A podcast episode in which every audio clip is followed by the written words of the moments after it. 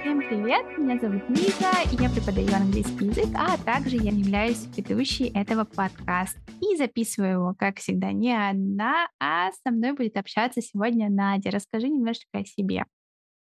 Всем привет, меня зовут Надя, и я преподаватель английского языка. Я веду свой блог Telegram для преподавателей, создаю разработки, делюсь опытом, и также активно преподаю ученикам, старшим подросткам, и также у меня есть несколько учеников младшей школы. Сегодня тема нашего подкаста будет про работу в билингвальном садике. Я скажу честно, я никогда не работала в таком месте. Меня как-то один раз звали на собеседование, но как-то что-то не задалось, скажем так. И вот это весь опыт, который у меня есть. Но я так понимаю, что у тебя немножечко иначе с этим вопросом обстоит дело.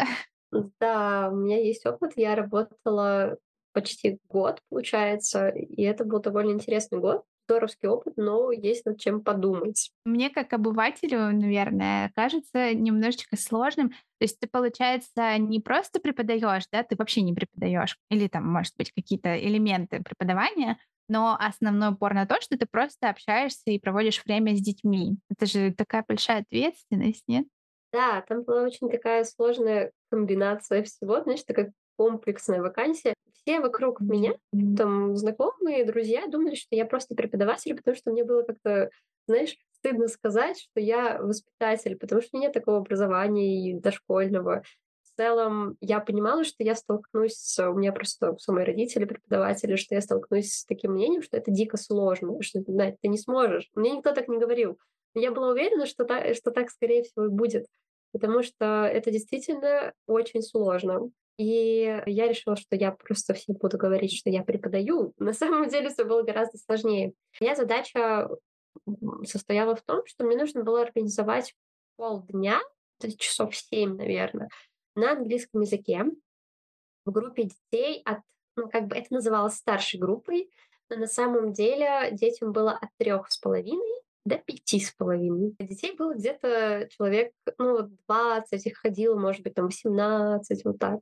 Это так много. Я просто...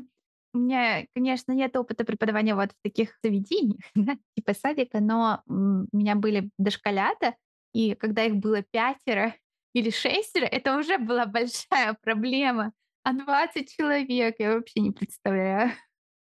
Да, 20 человек это прям очень много, и мне было в этом плане очень сложно. Тем более моя задача была не просто вести уроки. То есть я пришла, там провела занятия, ушла. Нет. Мне надо было их собрать, э, провести с ними зарядку на английском языке, отвести их в столовую, потом их оттуда забрать, провести с ними там три занятия. То есть я прям вела, у меня были разные уроки. Причем, знаешь, не было какого-то плана садике не было конкретного методического плана по английскому языку. Я просто сама такая сижу. Ага, я сама нашла учебник для них, шла по этой программе. И это было прям и сложно, и интересно одновременно. Сложно, потому что каждый раз придумывать новое, искать что-то, что сегодня сделать. Я же не могу с ними там просто три занятия подряд заниматься, там чисто учить там слова и так далее, песенки. Где-то мы переходили, то есть я с ними училась делать подделки. Причем я учила их, но перед этим надо было учиться самой.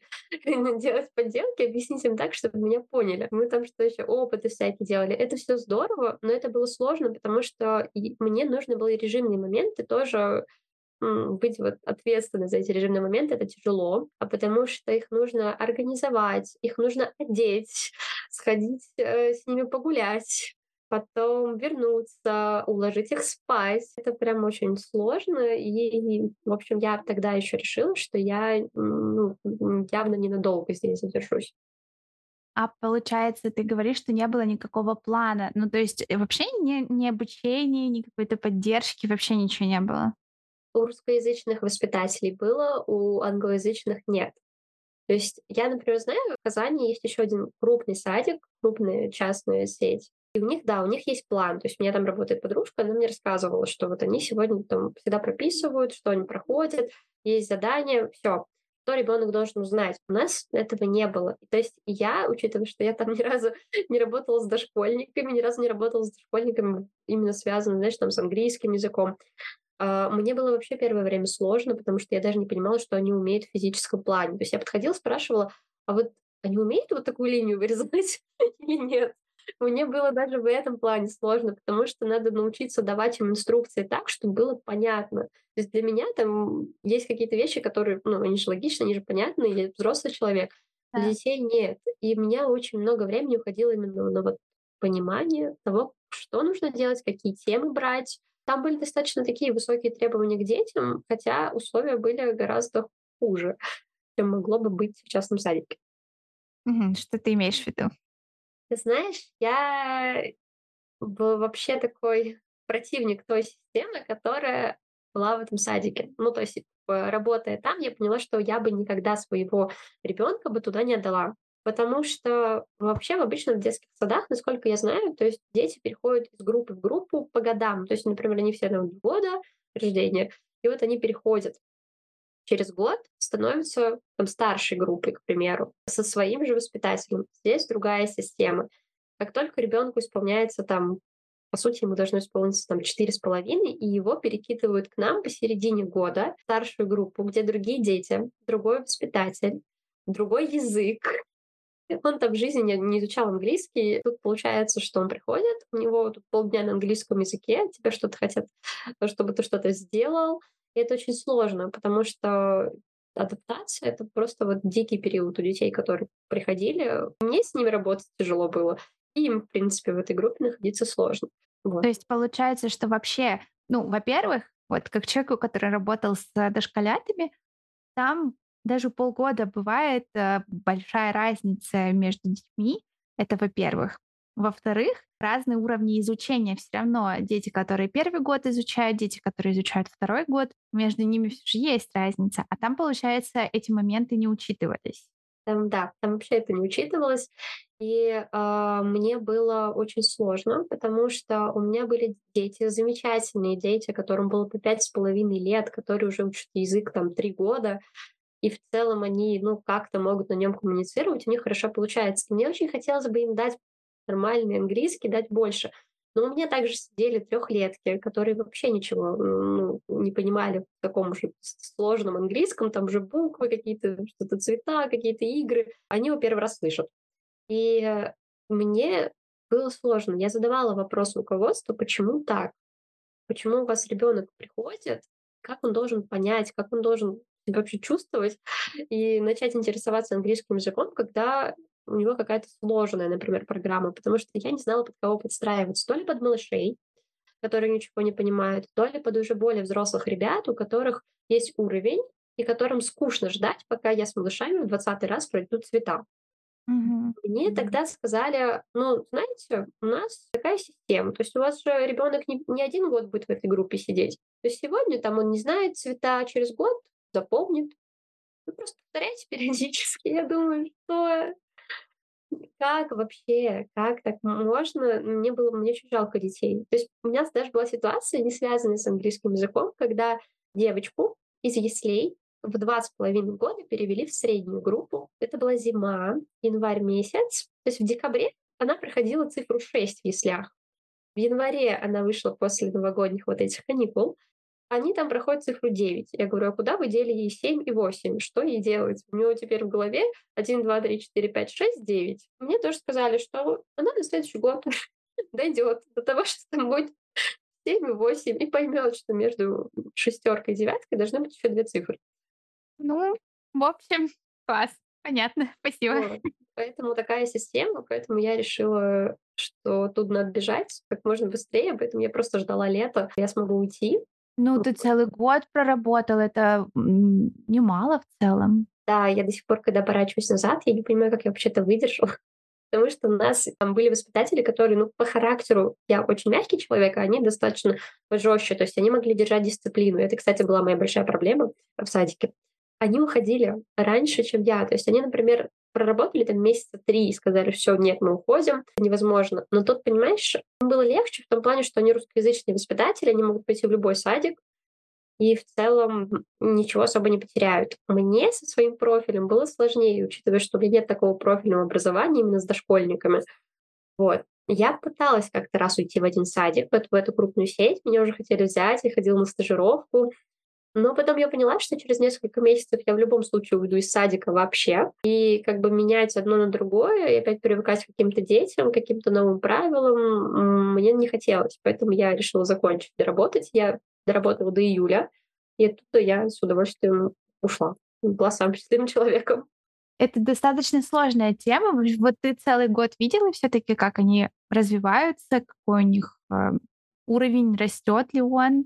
Как вот по твоим наблюдениям, есть ли действительно в этом большой смысл и результат? Или все же, допустим, если мы ходим просто на курсы и учимся там, то результат будет примерно такой же? Или все-таки нет? Я вообще на самом деле сомневаюсь в том, что можно действительно организовать хорошую билингвальную систему. Нет, можно, но тут ну, нужно учитывать, что у вас должна быть очень маленькая группа детей, и они должны идти как-то все равно одним уровнем. Из года в год переходить, и желательно, чтобы новенькие ребята, которые к ним приходят, они тоже подбирались по уровню. То есть проходишь ты в эту группу или не проходишь. Тогда здесь можно говорить о том, что это будет успешно. В данной ситуации, когда у вас действительно винегрет из детей, получается, что у вас они разного возраста, разных уровней английского языка, это очень тяжело. Я думаю, что гораздо эффективнее было бы просто отдать детей на какие-то курсы. Потому что на самом деле вот мне говорили, когда я приходила на собеседование, что нужно, у них такая билингвальная система. Я такая думаю, ничего себе, там дети, интересно, что у них там полдня на английском языке. Это нереально. В садике это нереально. Я сейчас объясню почему. Потому что дети не понимают э, столько всего на английском языке. То есть они могут запомнить простые какие-то действия. То есть я им там говорю убрать игрушки. Они убирают игрушки, они привыкают к тому, что эта фраза значит убрать игрушки. Или там идем мыть руки. Если им повторять это каждый день на протяжении там трех месяцев, они это запомнят. Но проблема в том, что помимо этого в режимных моментах очень много другой коммуникации. Им нужно иногда что-то сказать, сделать замечание, поговорить с ними, побеседовать. Я, конечно, буду говорить на русском языке. Дети тогда начинают понимать простую вещь. Ага, она понимает на русском, можно не говорить на английском. Здесь, да, такая сложность. Поэтому тут же еще очень важно, например, билингвальная система, чтобы это как-то дома поддерживалось. У нас были дети, э, был один мальчик, у которого папа был из Америки, из США. Да, он действительно мог говорить на двух языках. Например, слово «гранат» он знал только на английском. Еще был мальчик-итальянец. То есть с кем поддерживают диалог не э, садик, да, это работает. Но это не будет работать э, в большой группе в таких сложных условиях, спартанских, когда вам нужно там выйти погулять и одеться, и все делаю я, вот, одновременно. И мне нужно, чтобы была дисциплина, чтобы меня дети слышали. Невозможно это делать только на английском языке. Поэтому у меня такой, знаешь, был метод бутерброда, когда ты фразу говоришь на английском, на русском, на английском, на русском, на английском, на русском.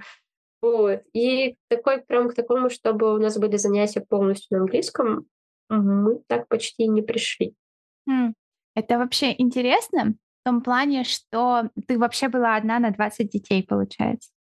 Там тоже такая ситуация интересная. Ты знаешь, во всех группах были помощники, а почему-то решили, что в старшей группе дети уже взрослые, помощник не нужен. То есть вот это вот там нянечка, у нас это называлось помощник. Я, ну, у меня же не было опыта работы в садике. Я же тоже там, единственный опыт с садиком связан с детством с моим. И поэтому мне сложно было представить, как оно должно быть на самом деле. Я полгода терпела всю эту ситуацию, то есть я одна их одевала зимой. Вот представь, ты в декабре месяц одеваешь 20 детей. Я одна их выводила на улицу. Я сейчас скажу, что этот садик был не с закрытой территорией. Вот знаешь, вот есть садик, вот здание, ему закрытая территория. Это был садик частный, и он был ну, в обычном жилом доме. И мы выходили гулять просто во двор. Двор был как бы закрытый, но ты идешь, пока ты их ведешь, ты их ведешь по тротуару мимо тебя приезжает машина. Пока ты там зайдешь в эту калитку, эта калитка открывается постоянно, туда заходят взрослые люди, которые живут в этом доме, в конце концов, там курьеры и так далее. И ты с ними гуляешь, и я гуляла с ними одна. 20 детей, зима, и я одна с ними там на улице. Да, слушай, это вообще законно? У меня вот такой вопрос в голове. Я не знаю. Это звучит очень... Не, даже не то, что сложно, это как-то немножечко безответственно с их стороны в том плане, что, ну, в любом случае, вот даже ты когда куда-то идешь с группой детей, у тебя всегда есть тот, кто идет впереди, и тот, кто контролирует это сзади. Ты же не можешь одновременно это все делать. Ты э, не можешь заметить, например, если вдруг какой-то форс-мажор, и где-то ребенок отстал или еще что-то такое, ты можешь вообще это пропустить момент, потому что у тебя очень много задач, и ты не контролируешь это ужас, конечно. Как ты... Я вообще не представляю, как ты такой вот выдержала. Для меня вообще с прогулкой это была всегда, это всегда стресс. Вне зависимости от времени года. А, мне, конечно, потом дали помощника. И знаешь только почему мне дали помощника? Потому что я написала заявление на увольнение. А, И тогда у меня появился помощник, но они тоже не держались долго. Так получалось, что у меня там помощник там месяц поработает, тоже понимает, что какие-то дикие условия э, уходят приходит другой помощник, и вот так вот мы работали, менялись постоянно. Это было сложно. У меня даже был случай на прогулке. В этом садике был мальчик у меня в группе. У него что-то по типу СДВГ, вот это все, и он был ну, такой достаточно сложный в плане коммуникации, общения. Мне кажется, там не только СДВГ было, просто я не в курсе. Когда он пришел в садик, он все время он не приходил на занятия, он прятался в туалете. Когда мы его выводили гулять, а это такой крупный пятилетний мальчик, его уже не поднимешь. Он время говорил, что хочет домой. Однажды мы выходили, я вела его за руку, мы выходим с этой площадки, и он мне говорит, я хочу в лес. И пытается убежать в другую сторону вообще от садика. Я тут не знаю, я, значит, стою и думаю, мне вот этих 20, 20 детей сейчас держать или за ним бежать? Ну да. Вот, это было сложно. Я вообще не понимаю родителей, которые, например, туда отдают детей. Как они действительно не переживают. То есть у нас Например, медсестра в садике была только с утра, она проверяла температуру детям, дети приходили, все. Дальше мы выживали как могли. Это кошмар, честно говоря, ты мне рассказываешь, и мне страшно. Я могу сказать, что однажды, однажды я работала в ну, типа лагеря, то есть дневной лагерь, грубо говоря, когда в языковой центр приводят детей, мы там занимаемся у нас несколько уроков английского, мы там, может быть, э, смотрим что-то. И у нас э, тоже было такое, то, что мы должны были выйти на прогулку. Но у меня были взрослые дети. Ну, то есть это где-то класс пятый, шестой, по-моему, если я не ошибаюсь. Ну, то есть прям уже взрослые такие. И для меня это тоже был такой стресс. Мы были расположены рядом с парком. То есть, соответственно, мы и ходили гулять в этот парк. Там нужно было перейти дорогу, и их там было человека 3-4, немного. Но даже в таких условиях для меня это каждый раз был просто такой стресс. И однажды у нас даже произошло такое, что мы пошли гулять, мы сделали небольшой пикничок, и на этом пикнике мы играли в игры настольные. И ребенок бросил кубик, и этот кубик укатился в пруд, который был рядом. И он такой говорит, вы не переживайте, я сейчас все достану. И полез его доставать в пруд. Говорю, не надо, пожалуйста, не надо, остановись. Вот. Да, ну то есть я тогда так э, переживала из этого момента. Все обошлось, было нормально. Там этот пруд вообще, он по колено максимум. Но все равно, когда возникает такая нестандартная ситуация, и ты понимаешь, что ты не можешь быстро среагировать и что-то сделать моментально, а еще, когда у тебя несколько раз больше детей, они еще и более младшего возраста, это вообще нереально. Я не представляю. Да, я еще, кстати, вспомнила, что летом и весной, в мае нас как бы, ну не то чтобы заставляли, но мотивировали, так скажем, а, выводить детей на вообще на другую площадку. Это был другой двор другого жилого дома, которому тоже надо было идти по такому тротуару. И ладно, там, если тот двор был закрытый, ну, там как-то можно было ориентироваться, но это был открытый двор, где вечером гуляла кучу других чужих детей. Там тоже был какой-то то ли овраг, то ли что. И ты знаешь, мне, для меня это был такой дикий стресс. Я просто стояла и вот постоянно считала своих детей. Постоянно. Потому что это вечер, за, за кем-то приходят родители, его забирают. Я периодически уже даже не помню, кого забрали. Это вот ужасно. Я вот никому просто не желаю работать в таких условиях. Это дико, я не знаю. Я еще себе тревожный очень человек. Особенно все, что касается, знаешь, вот работы с детьми в плане безопасности. Ну, то есть я просто понимаю, что на мне лежит ответственность. Ну да. Э, и много очень разных ну, ситуаций в мире, особенно в садике, особенно как это подает пресса. Я, короче, очень сильно переживала. И это того не стоит просто. Это точно. Я, я с тобой полностью согласна я бы, и ты мне рассказала, всё, и не пойду работать в билингвальные садики. Не то, что я бы очень хотела, но теперь я точно для себя решила. А, ну и вообще, конечно, я думаю, что тут э, стоит учитывать, что в любом случае любой частный садик любому частному садику рознь. Я думаю, и я уверена, что они бывают супер разные. И тут скорее, наверное, конкретный случай и конкретная история. Думаю, что тут надо это оговорить. А, я не думаю, что везде так. Я надеюсь, по крайней мере. Но мне кажется, здесь такой важный момент именно для преподавателя в том плане, что нужно все-таки более внимательно, наверное, обращать внимание на такие детали даже на собеседованиях, задавать, наверное, какие-то правильные вопросы. Работодатели в такой ситуации хотят замолчать или как-то не договорить о таких условиях. Как у вас вообще проходило собеседование?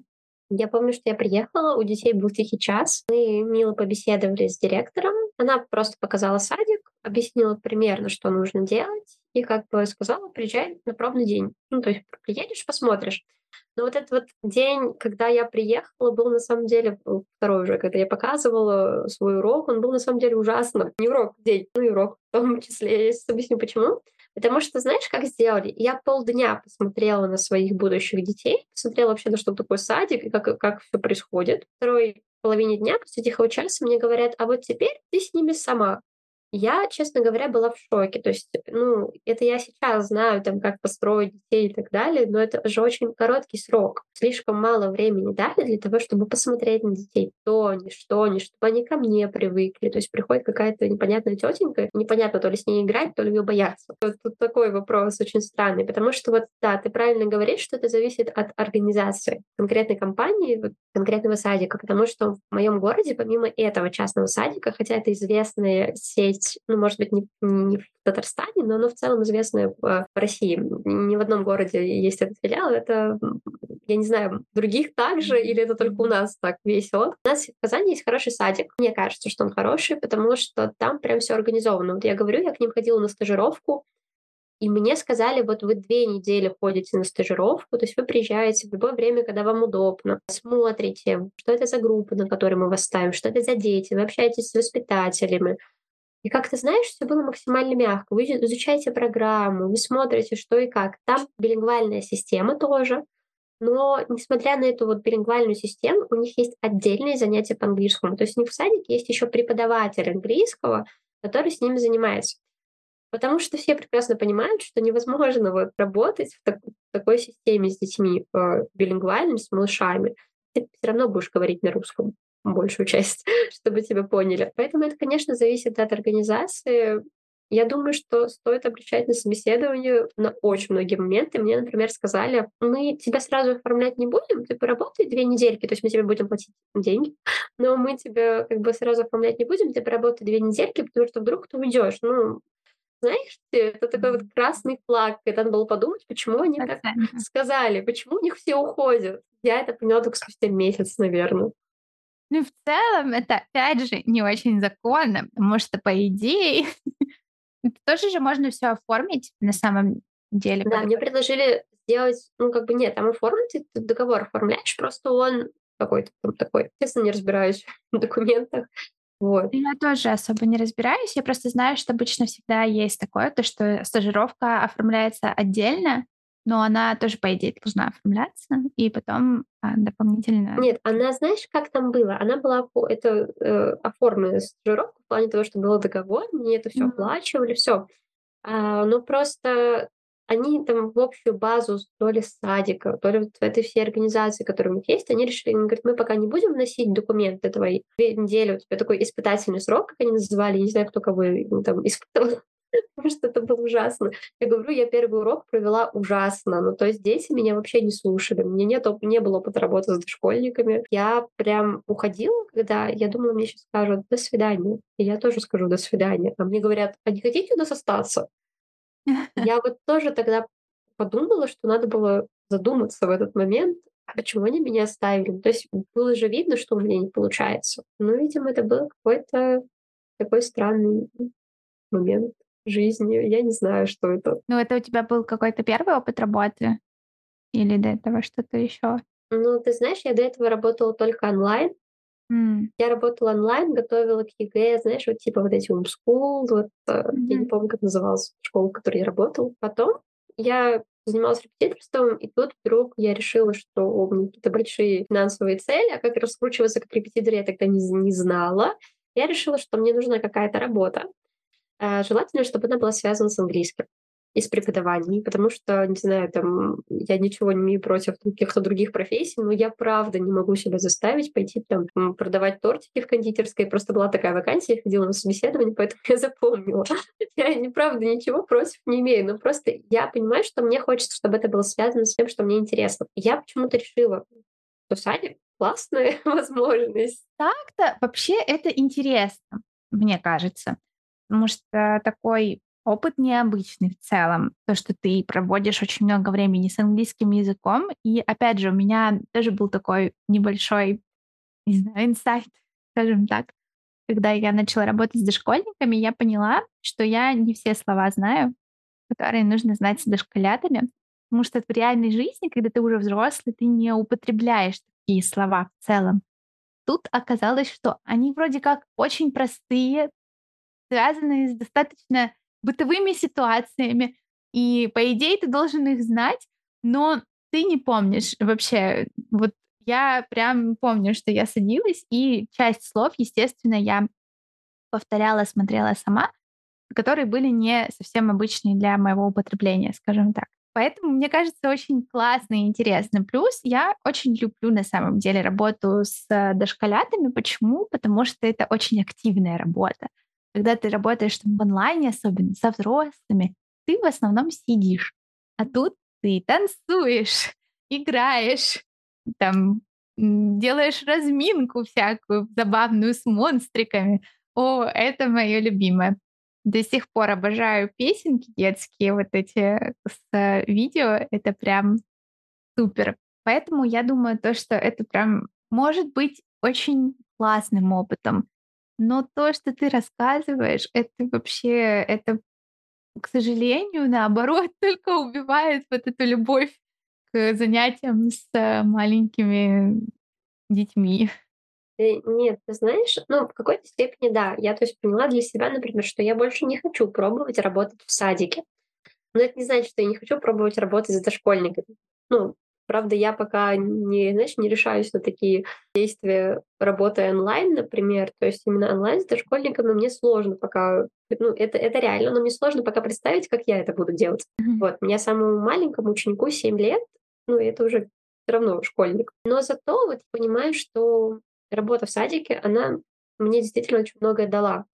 В плане вот опыта, понимания, как не надо делать, и как не надо строить бизнес, особенно детский. В плане, знаешь, вот это вот детские сады, школы, студии, э, что важно, на что обратить внимание. Но, но самый крутой опыт был, знаешь, в плане того, что я придумывала уроки с нуля, темы придумывала тоже, но я опиралась на учебник, так или иначе ты куда-то продумываешь. Или там у вас день космоса на английском языке.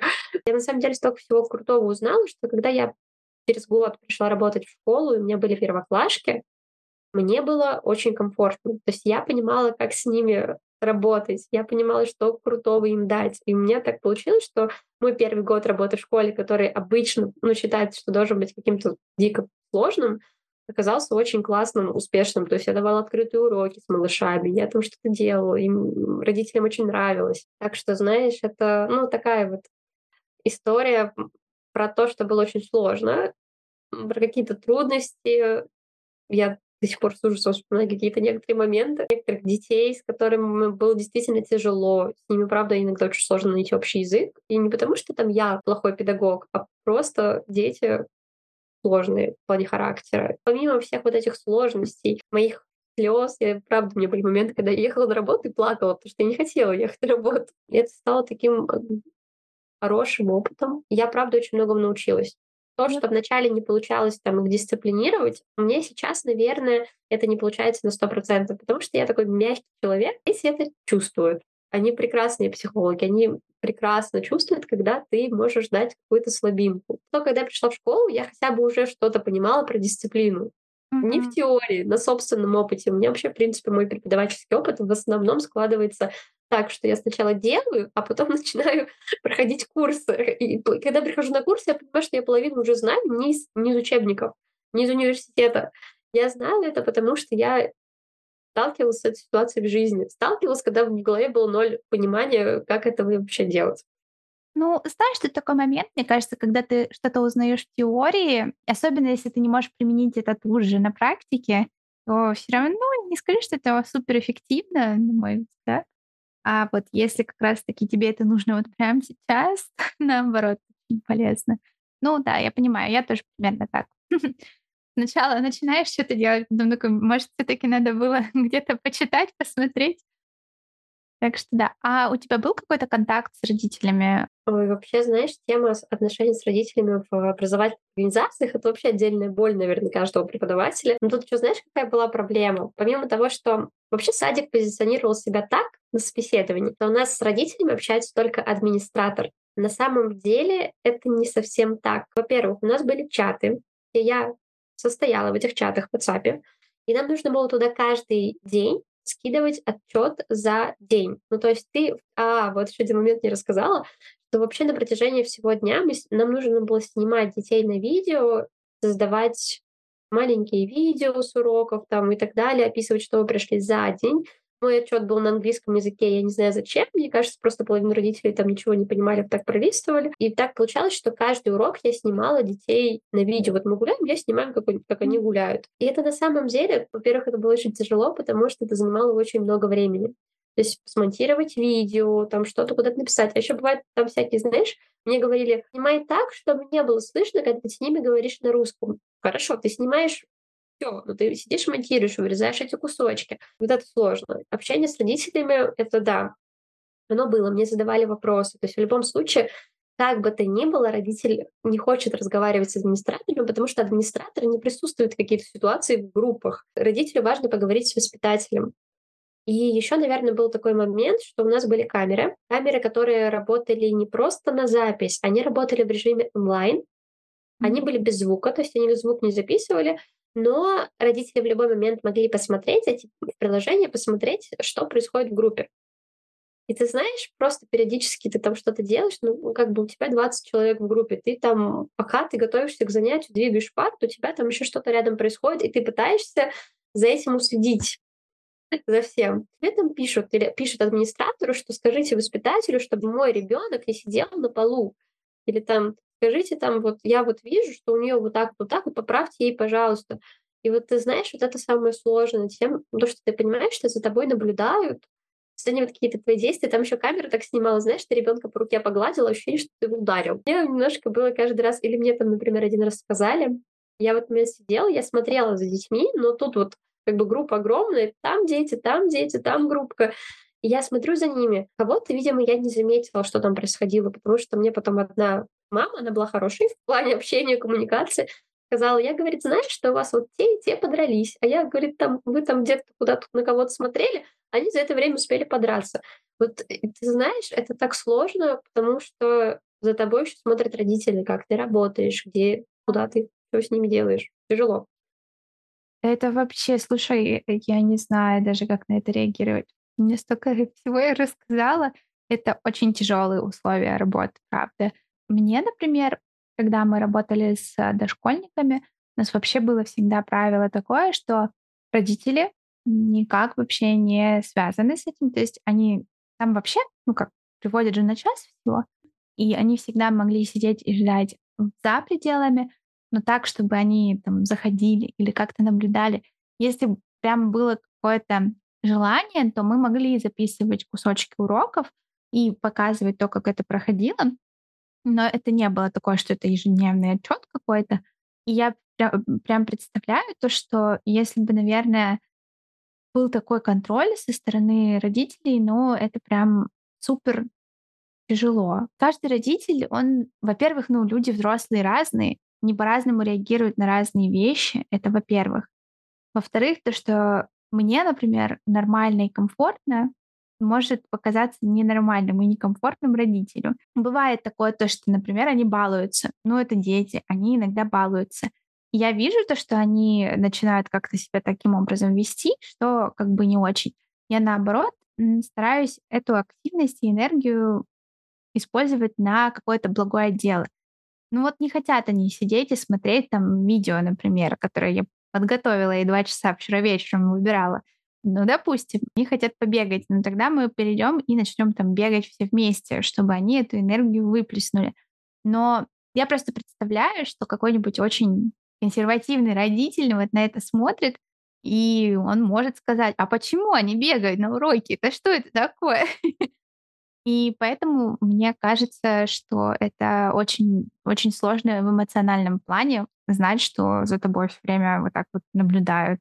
В любой момент могут тебе что-то высказать. Да, я с тобой согласна, это правда. Вот, кстати, про бегать у нас была похожая ситуация.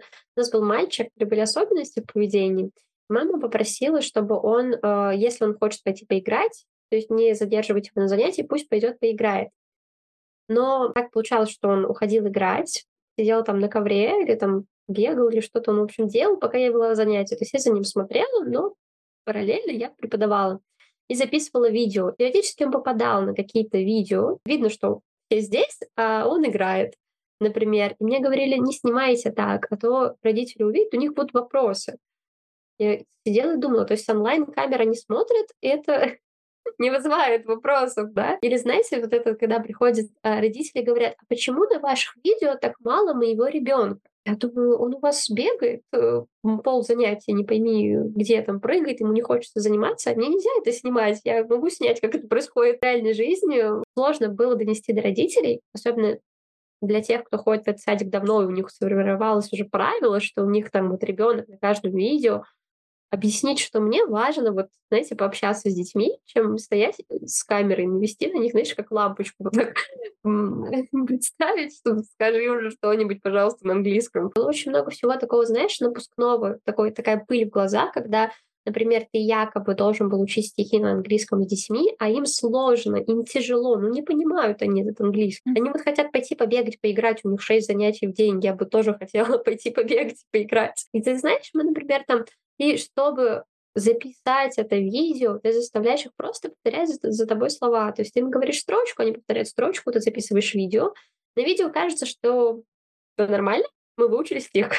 Вот. А на самом деле это не так. Это не потому, что я такой плохой преподаватель, знаешь, я потом это поняла. Не потому, что я не могу с детьми выучить стих, но потому что их нагрузили, их перегрузили. Два языка, там семь занятий в день, у них там утром три или четыре, вечером столько же.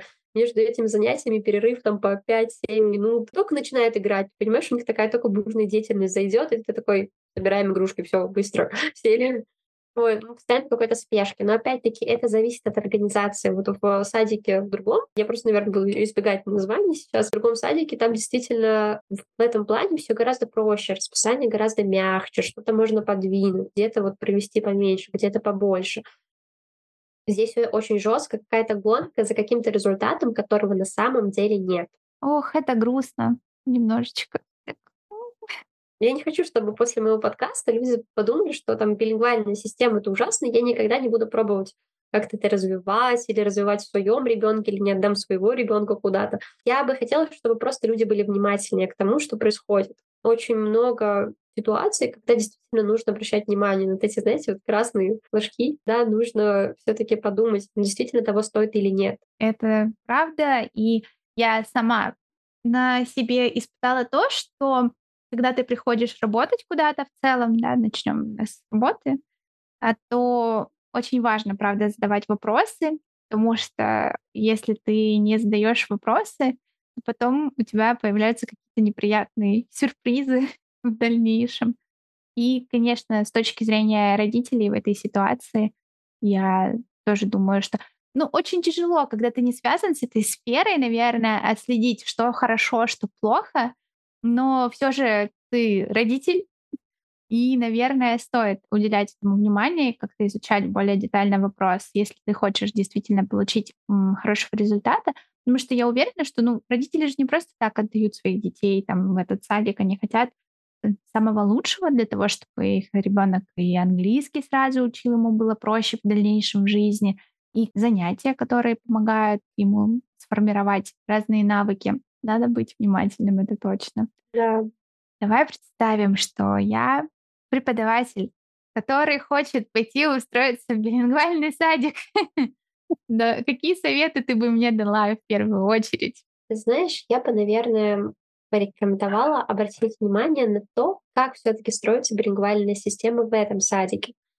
Что действительно важно для э, администрации. То есть в любом случае ну, будут родители, которые нацелены на результат, дети, которые могут добиться этого результата вместе с тобой, могут и не добиться нет, не потому, что ты плохой преподаватель, а потому что система может быть построена так, что все наоборот будет только ухудшать ситуацию. Стоит обратить внимание на то, какие ценности вообще в этом садике. То есть, например, меня постоянно спрашивали, почему вы еще не читаете на английском языке? От трех с половиной лет там у них буквы в глазах путаются.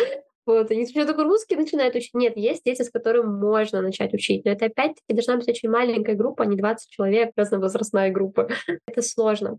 Поэтому я тем и тебе, если когда-то вы захотите пойти работать в билингвальный садик и вообще собираетесь устраиваться даже на ставку преподавателя, не воспитателя, я бы все-таки уточнила, что входит, во-первых, в обязанности, потому что так может получиться. У меня так не было, то есть мне сразу сказали, что я воспитатель, но так может получиться, что тут вы преподаватель, но вам нужно заменить воспитателя, нужно еще что-то сделать. То есть это такая очень э, хитрая система, и здесь нужно обращать внимание. Во-вторых, я бы на самом деле настаивала бы на том, что я хочу посмотреть на садик, на детей не один день и сразу выйти на работу, я хочу сделать это в течение недели, потому что это дети, потому что дети разные. Это первый день они милые, второй день они милые, третий, но на четвертый, на пятый, на шестой они устанут быть милыми, улыбаться и обниматься постоянно. И вы увидите, а какие дети в этом садике, потому что я ко всем детям хорошо отношусь, но просто нужно все-таки понимать, что есть там проблемные детки, да, то есть с какими-то э, своими особенностями. И когда они появляются в группе 20 человек нормотипичных детей, начинаются большие проблемы в плане того, что нужно и ему внимание уделить, но ему нужно особое внимание уделить. А если у вас вообще возможность уделить ему то внимание, которое ему нужно, то есть должно быть какое-то образование и так далее, потому что у нас были группе дети с особенностями, но я очень долго по этому поводу ругалась, потому что, например, у меня нет такого образования, и почему мне в группу отправили этого ребенка? Хорошо, даже если вы отправили, почему вы не предоставляете возможность пройти мне где-то обучение и понять, как мне с ним работать? Это вот один момент. Еще стоит обращать внимание на программу. Есть ли программа, какая программа, что от вас хотят, что должны знать на выходе дети. То есть какой от вас хотят видеть результат. Потому что иногда программу составляют люди, которые вообще ничего не понимают в английском языке.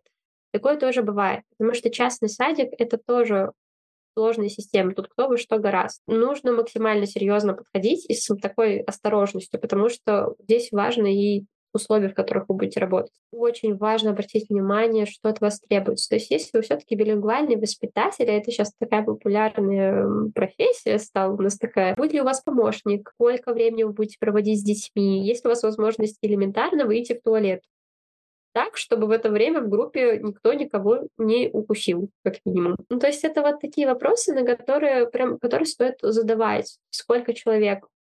Я даже когда, знаешь, я когда устраивалась, ну, пыталась перейти из садика в садик, у меня уже был опыт работы, я прям задавала, ага, а нужно ли будет сдавать какие-то от, отчеты, а нужно ли будет снимать видео, как часто я должна это делать, нужно ли мне коммуницировать с родителями, Нужно ли проводить какие-то дополнительные занятия? Потому что здесь, например, мне резко, э, я вела свои обычные занятия, и мне стали говорить, ну вот пока вечером вы ждете родителей два часа, там вот у них свободного времени, вы должны позаниматься индивидуально с детьми. Откуда это взялось, почему это появилось, вообще я не понимаю. Здесь максимально много вопросов, чем больше деталей вы узнаете, тем проще вам будет понять, подходит вам это место или нет. Я все-таки очень серьезно, наверное, отношусь к детям, вообще к работе с детьми. Мне кажется, особенно там садик, малыши, это прям нужно быть максимально внимательным, потому что это и ваша ответственность тоже, причем очень серьезная ответственность. В том числе хочется как-то все-таки не навредить самим детям не сделать опять-таки для них хуже. Потому что вот у меня недавно из этого садика ушла одногруппница, и она сказала, говорит, я просто не хочу поддерживать такой бизнес. И я ее поняла,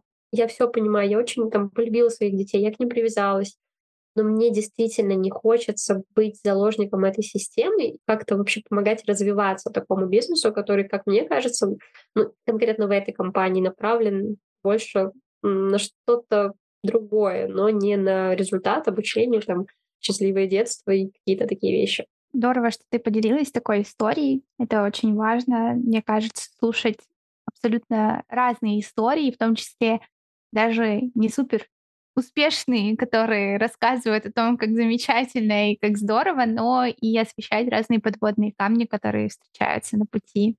Спасибо тебе большое, что ты пришла. Спасибо большое, Лиза. На самом деле мне было очень приятно записывать подкаст. Я люблю участвовать в подобных мероприятиях, и мне хочется доносить до людей какие-то интересные вещи. Поэтому мне было приятно э, стать участником твоего подкаста. Надеюсь, что мы еще с тобой встретимся. Да, это взаимно. И спасибо, конечно же, большое всем слушателям, которые дослушали до этого момента. И мы услышимся с вами на следующей неделе.